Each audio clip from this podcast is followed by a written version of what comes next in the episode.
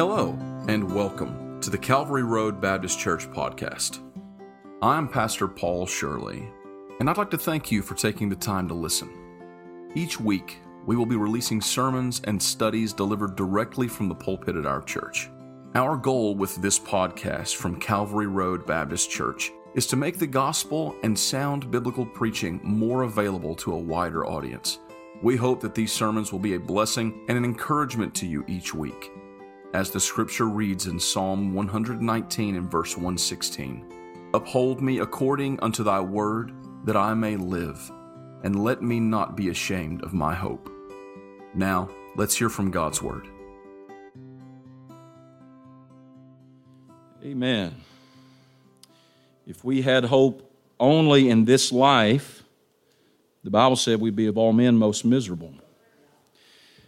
And when it said that, you know, I've always, when as a younger man especially, I thought, you know, that's kind of an odd thing to say.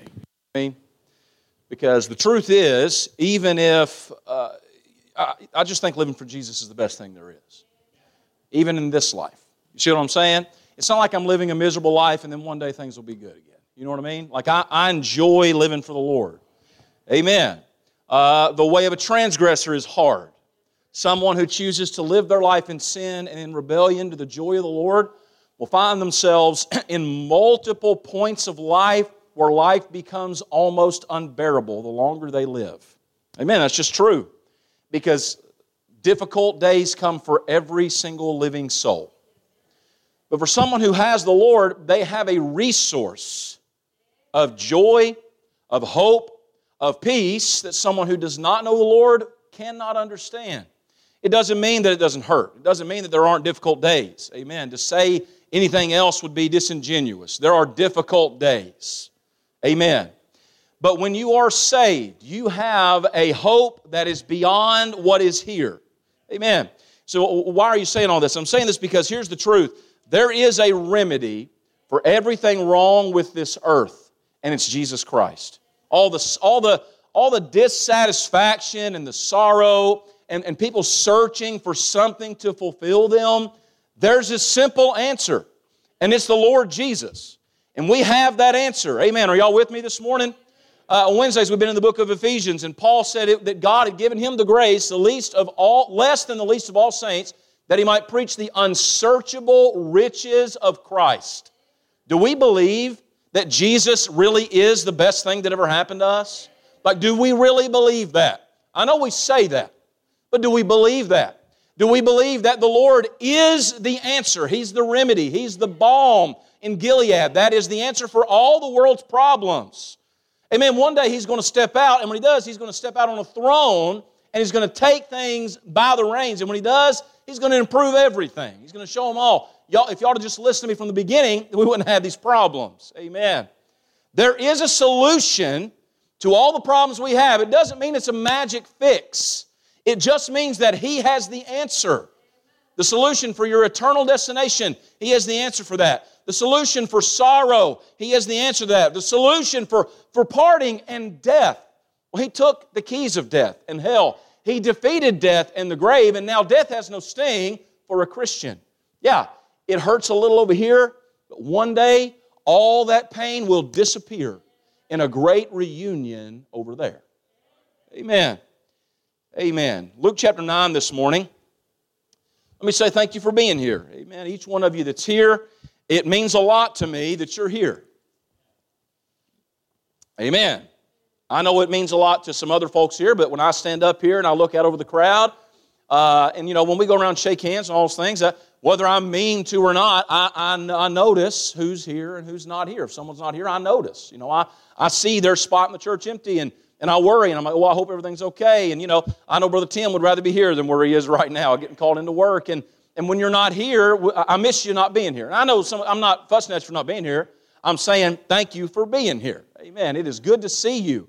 And it gives me joy to know that you have come looking for something from God. Because let me tell you the truth I don't have anything great to give you, but God does. And my prayer is that He would use me to deliver something from Him. In Sunday school this morning, I, I got to teach Brother Tim's class, and we talked about how that children are a gift from God. And that God gave them to me for a time to care for them, to love them, and to raise them for Him.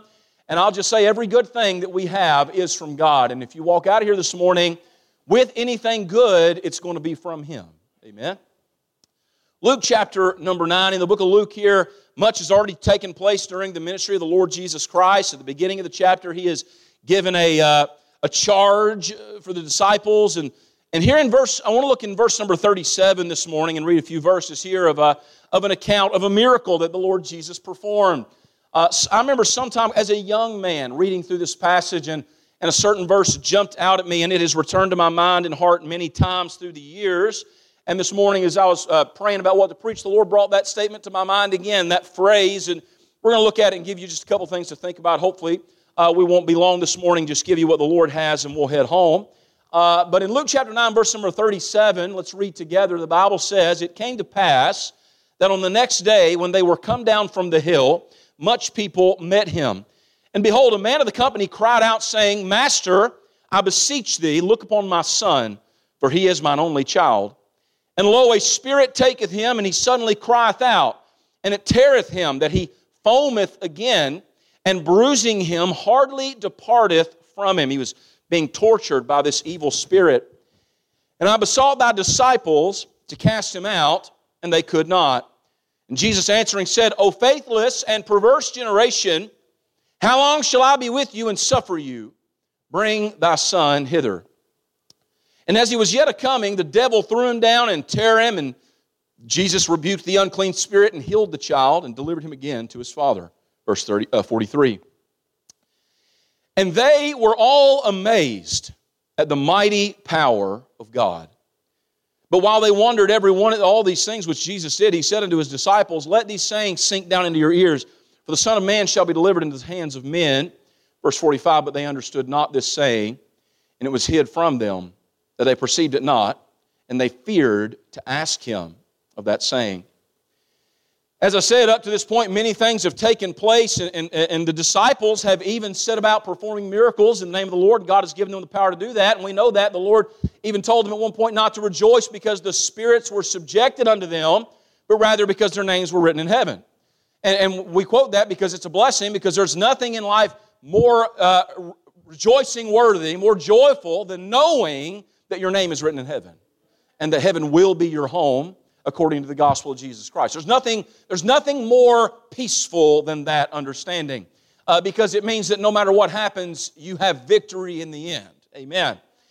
But that verse also tells us that the spirits were subjected unto them.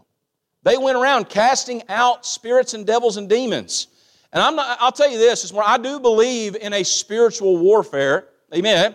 I do believe in spiritual attacks in the world we're living in right now. I think there are evil and unclean spirits that are influencing people all across the world. The Bible says that the devil is the prince of the powers of the air and that he has an effect on princes and principalities and powers and all those things, but not today like it was during that day.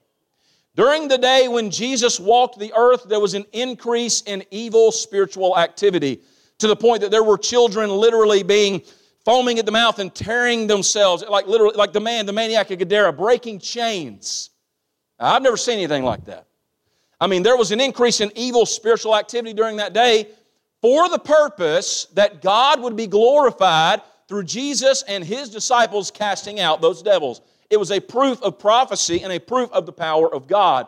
So those things were going on, and the disciples were even doing that. But in this case, by just by introduction, we can see first the company of men that come to him in verse 37. There's a number, it says, much people met him as he's coming down. He's been talking to his disciples and giving some instruction. And these people all come around, and, and, and I believe they were probably there hoping to see some kind of miracle. People would come from afar to see the Lord. People who needed help would come to him, but others would just gather because I'll tell you, performing miracles draws a crowd. You know, you start casting out devils and healing the sick and feeding the 5,000 with just a couple fish and loaves of bread, people show up. Say, what's going on? I've heard about this Jesus. So a company of men came to him, and then we see the cry of a man in verse 38, which says, Behold, a man of the company cried out, saying, Master, I beseech thee, look upon my son, for he is mine only child. So in all this crowd, one man cries out, and we don't have an account of anyone else crying out. And that's possible that there were other people who were yelling out certain things, but in the midst of all those people, there was one man who cried out to the Lord, and he got the Lord's attention. So much that it was, it was accounted here in the Gospels. This man cried out, My son, will you look on him? And Then he gives the cause of the matter in verse 39 that the boy is uh, taken by a spirit. He suddenly crieth out, It teareth him, that he foameth again, and bruising him hardly departeth from him. This boy is being tormented and essentially torn and destroyed from the inside out by this unclean spirit that's in him. He is foaming at the mouth, he is tearing at himself, he is throwing himself down. I mean, crazy stuff, right? Then we see the, uh, we see the criticism from the master in verse 40 because the man says, I even brought him to your disciples in verse 40, and they could not cast him out. Now, I told you the disciples have been casting out devils, but for whatever reason, their faith was not enough to cast out this devil. And that is the, the Lord's criticism and indignation in verse 41, where he says, O faithless and perverse generation, how long shall I be with you and suffer you bring thy son hither? And by saying they were faithless, he said the reason they couldn't cast out this devil is because they did not believe, right? That was the power of God that, give, that God had given them was in their faith. And it's this it's parallel passage in Matthew 17 and Mark 9. The Lord explains further, saying, This kind can come forth by nothing but by prayer and fasting. And that very simply was to teach them this lesson. Not everything is easy. Amen. Not everything in the work of God is easy. That's not my message this morning. But I'll tell you, sometimes when you need God to make a big move, you're going to have to show God how serious your faith is. Amen. That their faith was uh, only as far as they walked up and they expected to just cast out the devil. in however form or fashion they would do that. And when it didn't work, they said, Well, I, don't know. It just didn't work out this time. But Jesus said, What they should have done is they should have immediately gone and prayed and fasted and sought God to do a bigger work than what they could do. Amen. That's a good lesson to learn this morning. But this is the criticism from the master. But then we see the care of the master in verse 42, where he then said, As he was yet a coming, as the boy and the, the master, the, the man, the father was standing there coming toward him, as, as the Lord Jesus is going toward, as they're coming toward one another, suddenly uh, the devil inside the boy, and that's little d, it's not the Satan, it's not Satan, it's, a, it is an unclean spirit that is inside this boy. It said it threw him down and tear him. Now, I don't really know exactly how that would look, but he didn't stumble over a rock. He was thrown down, which means it was not the force of gravity, but it was an intense spiritual force that threw him down and then tear him. That sounds like it's wounding him, right? I, I mean, I when you think about something being torn, you, you think like a beast, like ravaging a, some, an animal, like tearing it apart with claws, right? that the Lord sees this happening. I mean, this is a, a horrible thing to see. And all this crowd is around. The man's father, the, boy's father is there, and the, the boy is down on the ground. And the Lord Jesus rebukes the unclean spirit first, then he heals the child, secondly, and then he delivers him to his father. Which means, uh, by the way, the Lord doesn't do anything halfway. The man asked the Lord to get rid of the devil inside the boy. He did. But he didn't just rebuke the unclean spirit out of him, but then he healed him of the damage that the Spirit had done to him. The Lord healed it, and the boy was as good as new, and then he brought him to his father. Because guess what? Jesus cares. He cares about what is ailing us. He cares about what is wrong with you. Did you know that? Young people, you're facing things today that I did not face at your age. You're dealing with things in your home that I might have not have dealt with in my home. You're dealing with things at school that I might not have dealt with at school. And maybe I can't understand. Maybe your parents can't understand. Maybe, maybe your friends don't understand. But I can tell you right, right now, there's one person who understands and cares, and that is the Lord Jesus. Amen. You need to tell him all your cares, casting all your care upon him, for he careth for you. There is no one who will ever love you like Jesus loves you. Don't forget that. Because the longer you live, there are going to be some days where you wake up in the morning and think, does anybody really care about me? Anybody here this morning ever woke up and thought that? Does anybody really care about me? I don't have anybody who's really here for me. I don't have anybody who really understands me. Can I tell you something right now? There's someone who does. The Lord Jesus does. Don't ever forget that. The care of the master was so big and so wonderful that not only did he cast out the devil, but then he healed the boy. And then we see in verse 43, and this is where I want to take my text this morning, we see the confounding of the multitude. And here's what it says and they, who? The crowd, the big crowd of people, the multitude, the, the word used here is much people met him. Sometimes we know that much was in the thousands. Other times, maybe it was just in the dozens or the hundreds or, or whatever it was that would gather at the foot of this mountain, this hill. And they were all amazed at the mighty power of God. And in the middle of verse number 43, you'll notice after that statement is made, there's a period. You see that? That means that is one simple, direct statement, even in the middle of the verse. It went on to give us some more detail, but there, right there, it said this, and they were all amazed at the mighty power of God, period. And when we see that period in the Word of God, we need to stop. That's what a period does. It says this is the end of this sentence, the end of the statement. Now, there may be more it after that, and you can go and read it, but when there's a period, you should pause. You should pause and stop and look. And what's it say? And they were all amazed at the mighty power of God. That word amaze, it means to confound with fear, sudden surprise, or wonder. And if you go on and read the next couple verses, it says, or the next couple words, it says, but while they wondered, everyone. So there's that word wonder tying it in. The idea of amazement, it is, it is to confound with fear, sudden surprise, or wonder. It is to astonish. Astonishment or wonder arising from something extraordinary, something unexpected, something unaccountable, or even frightful. Now, I would say they saw some frightful things when that boy was thrown down in front of them and torn by an evil spirit. I would be frightened. Now, I know the Lord and I believe I'm saved, but if I saw that happening, I'd probably take a, few steps this way, right? Whoa. You know what I mean? Like, step back. I mean, frightful. But not just something frightful did they see. And they, if that is all they had seen, then no doubt they would have went home amazed by the frightful thing they had seen and said, You will not believe what we saw happen today. There was an, an evil spirit that threw this boy down. He began to tear at him. His phone, it was the craziest thing. But their amazement went from frightful to wonder. And that wonder was as the Lord spoke up, and with his mouth, it said, he rebuked, I believe is the word that it used. Uh, is that the word that it used in verse 43? Let's see. Yes, verse 42. He rebuked the unclean spirit, which is saying, Get out of here, get out of him. And he did.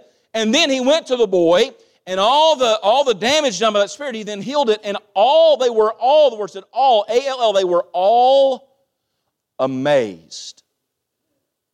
They were shocked. They stood back and thought, Whoa. You ever said, Whoa? Wow. I mean, saw something amazing. Have you ever seen anything amazing? You ever seen anything just like, oh, that was crazy, right? Something in the world, something in life, and when stunned, you're like, wow. I mean, just awestruck. That's what they were. They were awestruck by the Lord Jesus, and specifically it said this the mighty power of God. The multitude gathered around the Lord after seeing what he could do. They were amazed. And let me just say this that was the proper response. They should have been amazed because God is amazing. They should have been amazed because God is amazing. He is wondrous. He is powerful. And His being, His person, who He is, observing what he has done, who he is, and how he is, it ought to elicit an emotional response in us. I know there are a lot of there are a lot of church folk, I'll say a lot, there are some church folk who want to point fingers and say, well, we're all just trying to be emotional and we need to stop trying to be so emotional. But I would submit to you that God is emotional.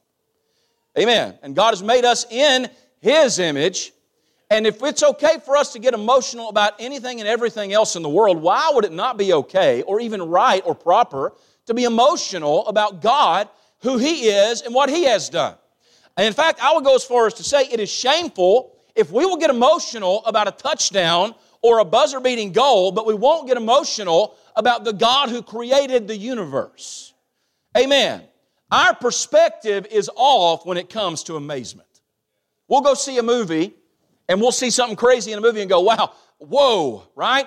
We'll see some, like, like I said, in a sports event or, or something like that, and we'll say, wow, it was amazing. And, we'll, and, and you know, and it, will be, it'll go viral. People doing crazy stuff, tricks and trick shots and different things. And all that stuff is fine and fun and well. But what is wrong, not just with the world, but with God's people, When we are amazed with anything and everything, but we are never amazed with God. Because I submit to you this morning, God was amazing then, and He is amazing now. He is still amazing. God is still amazing. and He is still awe inspiring.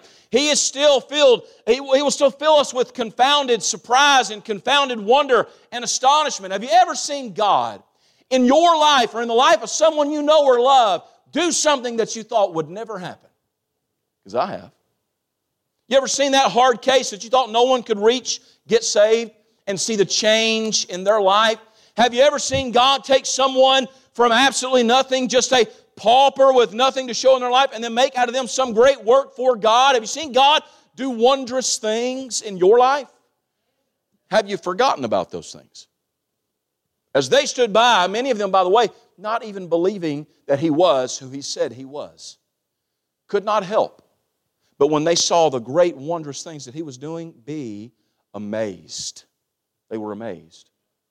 He is still amazing this morning. He, let's talk about quick the, the purpose for their amazement. Why, why would they be so amazed and why should we be so amazed? What is it about God that is awe inspiring, that is amazing? First, His might is amazing.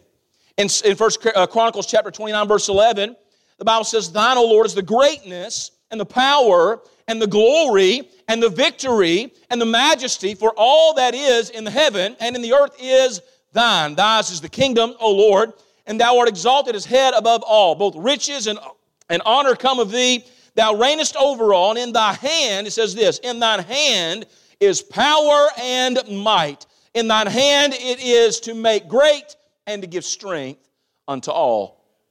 God's might is amazing. I think sometimes because we hear God is love and and God is a gentleman, and, and God is kind, and God is long suffering. By the way, all of those things are true.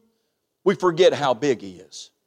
He's so big that Jesus said that, that we are in His hand, His Father's hand, and none can pluck them out of His hand. That means the whole world is in the palm of God's hand.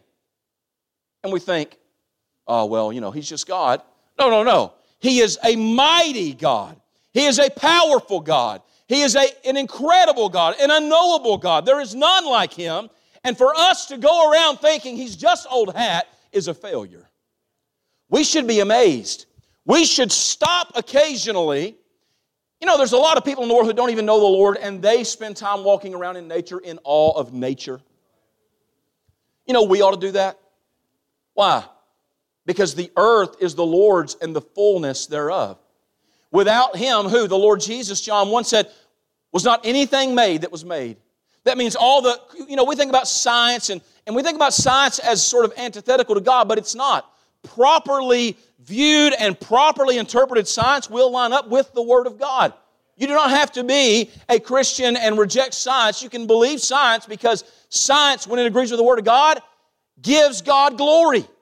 You look at the, you look at the, the creation of a cell. You look at the creation you look at atoms and photons and neutrons and electrons, and you look at the way all that works. You look at the balance of life on the earth. I mean, on the edge of a knife, one way to the left or the right by a few degrees coming from the sun, and we could wipe out all of living on the whole earth. And yet, God has established everything, and Hebrews said He upholds all things by the word of His power.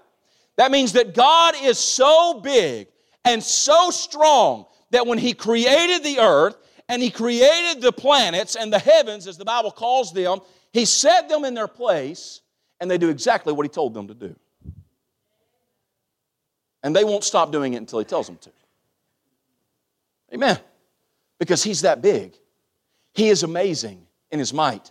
His might is amazing. His majesty is amazing. His, his holiness, His deity. He is God. He is the Word. He is the Prince of Peace. Isaiah 9 6 For unto us a child is born, unto us a son is given, the government shall be upon his shoulder, and his name shall be called Wonderful, Counselor, the Mighty God, the Everlasting Father, the Prince of Peace. In Isaiah chapter number 6, I'll tell you, Isaiah got a good look. And I can't wait to share and have that same look. But in Isaiah chapter 6, verse number 1, he said this In the year the king Uzziah died, I saw the Lord sitting upon a throne, high and lifted up, and his train filled the temple. Above it stood the seraphims. Each one had six wings. With twain he covered his face. With twain he covered his feet. With twain he did fly. And one cried unto another and said, Holy, holy, holy is the Lord of hosts. The whole earth is full of his glory. You know what the train of a king was in those days? Sometimes historically it is said that the train of the, and you know what that train is? It, it is his, it's like a cloak that falls behind him. And that train would have patches that represented the different kingdoms and the different enemies that they had defeated at times historically. Now, I'm not saying this is exactly what that was, but I will tell you this if they were to take a patch or a section or a part of a train and apply it to the train of the King of Kings, everything would be on it. There would be a patch for death, a patch for hell, a patch for sin, a patch for the flesh, a patch for the devil, a patch for every enemy. And it said this His train filled the temple. That means it was so large that it filled the temple. You know what that means? Very simply this He's never fought a battle and lost. Amen. He's never faced an enemy he couldn't defeat. He's never faced a problem he couldn't overcome because he is majestic and he is wonderful and he is a counselor and he's a prince of peace and a king of kings and he is amazing. That's who he is. You know, I can't understand a Christian falling out of their faith because Christ is so amazing. Amen. He is so good and so big and so mighty and so majestic. There's nothing else that will ever be what he is. There's nothing else that will ever fulfill like he fulfills. He's the greatest thing that there is. It's him. He's majestic. His might is amazing. His majesty is amazing. His mind is amazing. In Luke chapter 2, verse 46, it came to pass after three days as, his, as Jesus was 12 years old. They lost him, lost track of him there. And so they found him after three days in the temple, sitting in the midst of the doctors, both hearing them and asking them questions. And all that heard him were astonished at his understanding and answers. And when they saw him, they were amazed. You see that? Who? The scribes, the Pharisees, the, the, the most intelligent men in all of uh, Jerusalem at that time, sitting there amongst the doctors, were hearing and answering questions. And here's the Lord Jesus hearing them, He's asking them things, and they are astonished at His answering and His understanding. And when his parents saw him, they were amazed. His mother said, Son, why hast thou dealt with us? How, why hast thou dealt, why uh, thus dealt with us? Excuse me. Behold, thy father and I sought thee sorrow. And he said unto them, How is it that you sought me? Wish ye not that I must be about my father's business? As a 12 year old boy, Landon, are you 12 or 13? 13. Younger than Landon. No offense to Landon, smart young man. But if I were to take you to theological seminary and sit Landon down amidst all of the doctors, right? The smartest, most religious, and well educated men in all the world, I'm not sure that even with Landon's firm understanding of the Word of God, that he could confound them, that he could astonish them and them go. He's asking them questions. Well, what do you think about this? Well, this is what I think. And they're going. You know why? You know why they were astonished? Because his mind it's not like anybody else's mind. Isaiah saw him high and lifted up as a king over all things with his train filling the temple. But those scholars and doctors and the smartest of all the world in the things of God during that time in the law sat there with a young 12 year old boy and they were astonished. Why? He knew things they didn't know. He understood things they didn't understand. Y'all understand that the Bible was not in every home. They did not have the completed canon of Scripture here as we're reading in the book of Luke, chapter 2. They didn't have, you know, a King James, about 10 King James Bibles in the house from over the years. You know what they had? They had scriptures of the prophets, and they had scriptures of the Torah and things like that, and they had them where the scribes were. They didn't have copies in every house. They had to go to the tabernacle, go to the temple, and hear the priest get up and, and give those things. And here's this 12 year old boy who no doubt does not have a Bible at home. Problem is, he is the Word of God. And he starts telling them things, and they're astonished, I have no doubt, because of his understanding. But I said they're probably astonished because they're like, how does he even, how did he even know about that verse? Where did he hear that? Does he have access to the, to the, to the scriptures? Does he have access to the things we've got? Has he, has he read all the, the, the letters we have from Daniel? Does he have all the, the chronicles we have from, from David and the kings? What, where's he reading all this stuff? Because here's the thing He was the Word of God with a mind like no one they'd ever met at a 12 year old boy. Man, they were astonished because he's astonishing. The Bible says his ways are higher than our ways. He can see further and understand more. Don't ever think you know more than him. You don't. No one ever has. Amen. His mind is amazing. His might is amazing. His majesty is amazing. His mercy is amazing. Romans chapter number 8 and verse number 6 says this For when we were yet without strength, in due time, Christ died for the ungodly. For scarcely for a righteous man will one die, yet peradventure for a good man, some would even dare to die. So, what does that mean? Well, it says, scarcely for a righteous man will one die. Here's what that means occasionally. For, for a righteous man, I mean, rarely somebody might would give their life for them.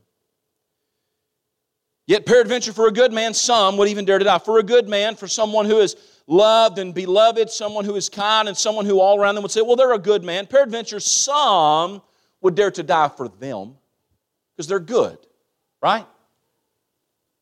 But God commendeth, that means He proved, He established, He put it out before us. He commendeth His love toward us, in that while we were yet sinners, Christ died for us. Much more than being now justified by His blood, we shall be saved from wrath through Him. For if when we were enemies we were reconciled to God by the death of His Son, much more being reconciled, we shall be saved by His life. And not only so, but we also joy in God through our Lord Jesus Christ, by whom we have now received the atonement.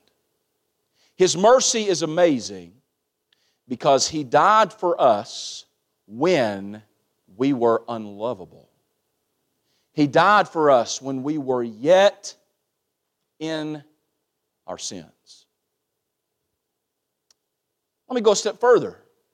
He saved us knowing that even after saved, now He died for us, then He saved us, and He saved us knowing that even after we had been saved, we would then go on and trample underfoot, as the Bible says, the grace of God. What does that mean?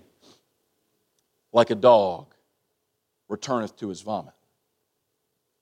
Those things He saved us from, those things He forgave us from, we would then go slip back into those same sins. Amen? Yet, his mercy endureth forever. It is one thing to say that someone is a God, it's another thing to say that they would forgive any sin and cleanse us from all unrighteousness. That God would come down I mean, we just read there in Isaiah chapter 6 his glory, his train, his majesty filled the temple. And around him there are angelic beings covering their eyes, covering their feet, and flying and chanting, Holy, holy, holy, the Lord God Almighty. And Jesus left that. Why? To come here to die. He healed the sick, he raised the dead, he cleansed the leper, he helped everyone he came across, he taught them the things they needed to hear, he told them about God, he showed them God to himself. But the reason he came was to die a criminal's suffering, bloody death. Why? For a bunch of sinners. As they stood by casting lots for his robes, he prayed for them, Father, forgive them, for they know not what they do. That literally, he said, I've come to seek and to save that which was lost. I'm seeking for those who are sick because those who aren't sick have no need of physician. He came to heal the sick, the sin sick. He came to reach those. His mercy is amazing. Now, how many songs do we sing? Jesus paid it all, all to him I owe. Right? We sing that. Sin had left a crimson stain, he washed it white as snow. There's a song I'll sing sometime. Uh, can't even think of the name of it right now. Uh, but the, the chorus says, if, if you could see what I was before, then you'd know why I love him so. Have we forgot? I think sometimes we get saved and we live for God and, you know, we, We get an image of ourselves, and this is it. Without the big water stain on my back. This is it, right? Looking sharp and going to church, and, you know, just, this, this is me. But it's not. It's not. Heard someone say recently, I don't know what it was on, they said, You wouldn't want to be judged on your worst day, would you? No. Would you? I wouldn't want anybody to make an assessment about who I was based on my worst day. But guess what? That's exactly how it is with God. Because how you are, how the worst you've ever been, that's who you are. If we're being honest, that's who you are. That is the level of depravity that you will allow yourself to go to when you let go. Right? That's why the idea that inside of us is all actually really a good person is a straight up lie from Disney.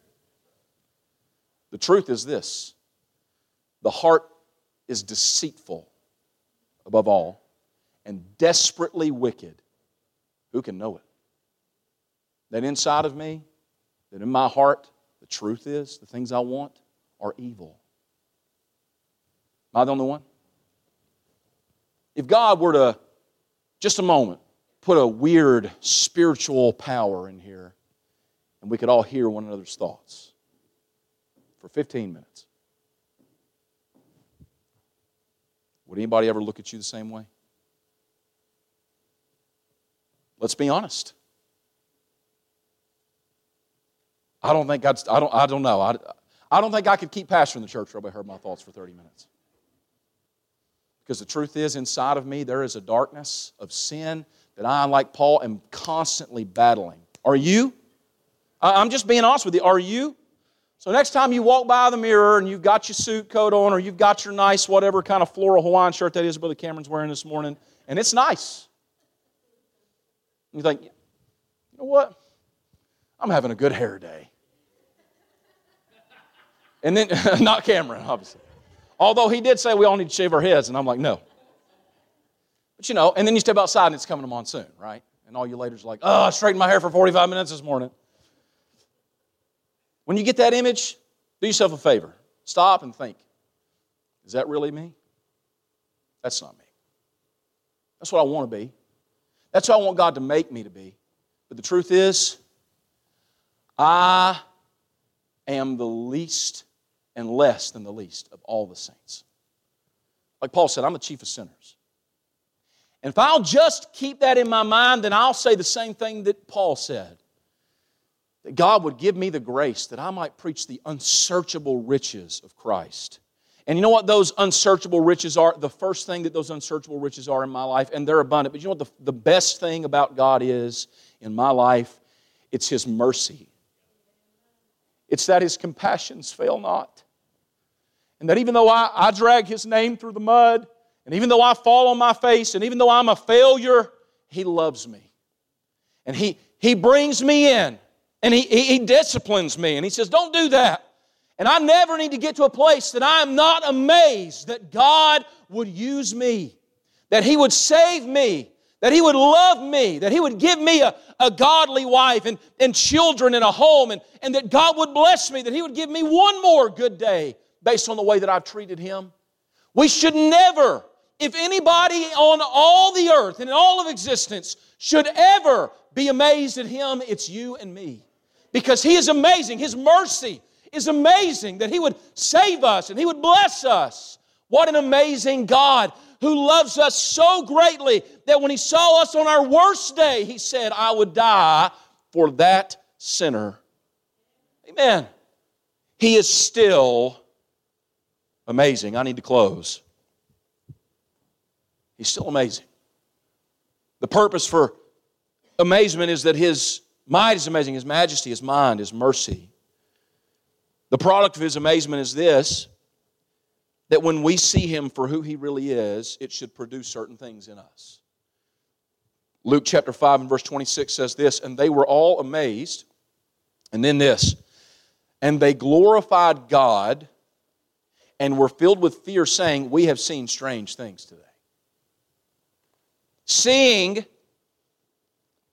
the Lord Jesus and God for who they really are, the Holy Spirit for who He really is, it will cause us, it will elicit, I told you it would elicit an emotional response in, in being amazed at who He is, but then that amazement should then cause us to react appropriately. To react appropriately would to, it would be to produce different actions. It'll affect what we do. That we would worship Him, right? Like the psalmist said in Psalm 107 repeatedly, Oh, that men would praise the Lord for His goodness and for His wonderful works to the children of men. That God would be so good to us and He would bless us that because of that, it should produce praise. It should produce worship, praise up here, and worship down here, saying, Oh God, thank you, Lord, that you would save a wretch like me. Amen. Amazing grace, how sweet the sound. That we would praise Him and worship Him. When we go day to day and we do not praise Him and we do not worship Him and we do not glorify Him, we are not amazed. Amen. That's a fact. It'll produce, it'll produce worship in us. It will produce a, a work in us, like Colossians 3, verse 23 said this Whatsoever ye do, do it heartily as to the Lord and not unto men. But here's the truth most of the time, we are concerned with what men will think about what we're doing and not so much about what God thinks about it. But when we are amazed with who He is, then He is constantly on our minds. And whatever we do, as the Bible said, whatsoever thy hand findeth to do, do it with thy might, do it heartily, as Paul said in Colossians, it means this do it like God's watching. Because guess what? He is. He sees.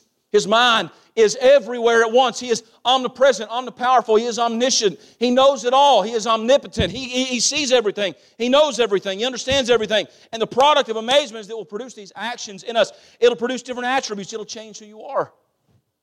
Living with an amazement at God will change who you are. It'll make you see the world differently the way you walk, the way you talk, your willingness to serve God, your willingness to do things for God. That we should live gratefully and thankfully with a heart of worship. That if God is as good and as big and as wonderful as He is, then I want to live my life for Him.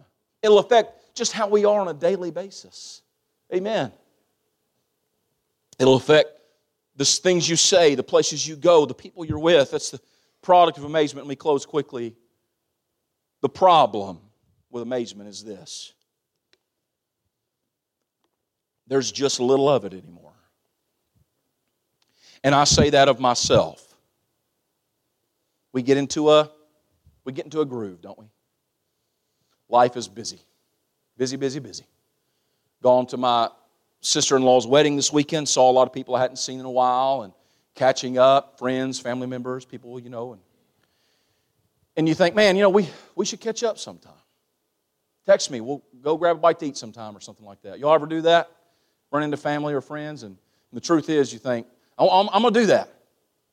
But then you don't. Because we're busy. We're busy, busy, busy. Go, go, go. That's the life we live. And when we live that life, there is a tendency, there is a, there is a, a weakness in us that we also become too busy to be amazed at who God is. We even make ministry a part of our busyness when really our ministries should be filled with worship and wonder at what a amen. Well i got to go to got to go to that meeting this weekend you know i don't really want to do it but i guess i'm going to have to. That is not the attitude of someone who is in wonder at who god is. The attitude of someone who's in wonder at God, the way god is would say you know what? Yeah i'm tired. I got a lot going on but you know what man?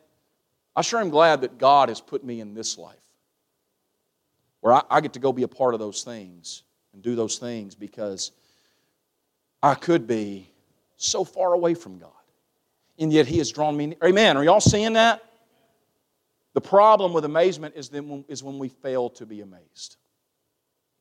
We begin to see God as just, well, it's just, there's no, there's no admonishment we fall into secret sins and little sins and we just keep going with them, keep going with them, keep going with them. The preacher preaches, we don't change our ways. The Sunday school teaches a lesson we don't change our ways. We read our Bible and it, con- it condemns our sin, we don't change our ways. And we just keep living in a constant state of having unrepentant sin. Oh, but uh, uh, thank God for the Lord Jesus. Amen. Well, if we're living with wonder, then our hearts will be admonished. Amen.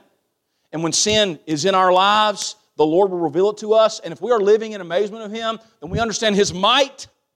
Well, we want to repent from sins because we know that He is, he is also a righteous judge. Right? Amen. Amazement will cause us to live a more holy lifestyle. And that's just a fact. Amazement will, will also cause us to have astonishment that, we, that what we expect it from Him is our problem when, when God does something big. We come in and we, we have a song singing, and, and the Lord moves, and you'll see people with their hands raised, or someone goes to the altar and the Spirit of God blows through, and, and, we, and, and we just have a sweet Spirit of God in here, and we think, man, you know, well, that's good. You know, it's a Sunday morning service. No, no, no. Be astonished that He would come by and bless you and speak to your heart. He would give you joy. Be astonished. When we're not amazed, there's no admonishment, there's no astonishment, there's no adoration. What love we would have for him if we could see him for who he truly is, like we did when we got saved, like we did when our children got saved, like we did when God, like them standing outside watching that boy, when we saw God do that miraculous thing, when we saw God heal that person, or when we felt God go with us through a dark and difficult day and hold our hands through our greatest sorrows, that in those moments we were amazed at the goodness of God. But now, have we just begun to see him as old hat? Or are we still amazed? Because let me tell you what hasn't changed God. He is still amazing. It doesn't mean there aren't hard times. It doesn't mean that there aren't busy times. It doesn't mean there aren't difficult and sad and sorrowful times. But He is still God. He is still amazing. And we must still worship Him in the Spirit and in truth. We must still see Him for who He is, and we must still adore Him. Here in His love, John said, not that we've loved Him, but that He has loved us. Isaiah 46 9.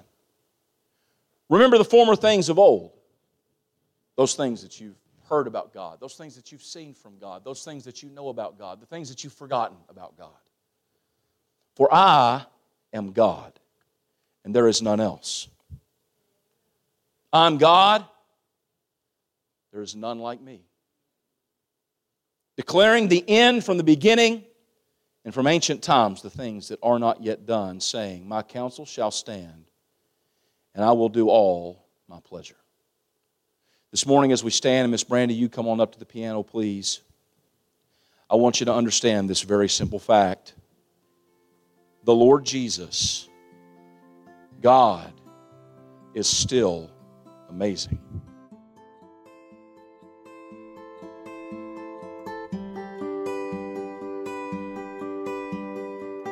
Thank you again for listening to the Calvary Road Baptist Church podcast.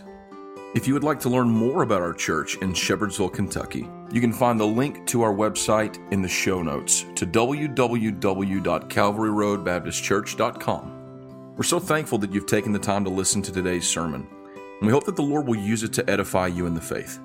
If you'd like to help spread the word about this podcast, you can do so by leaving us a five star review on iTunes or wherever you get your podcasts, or by telling a friend.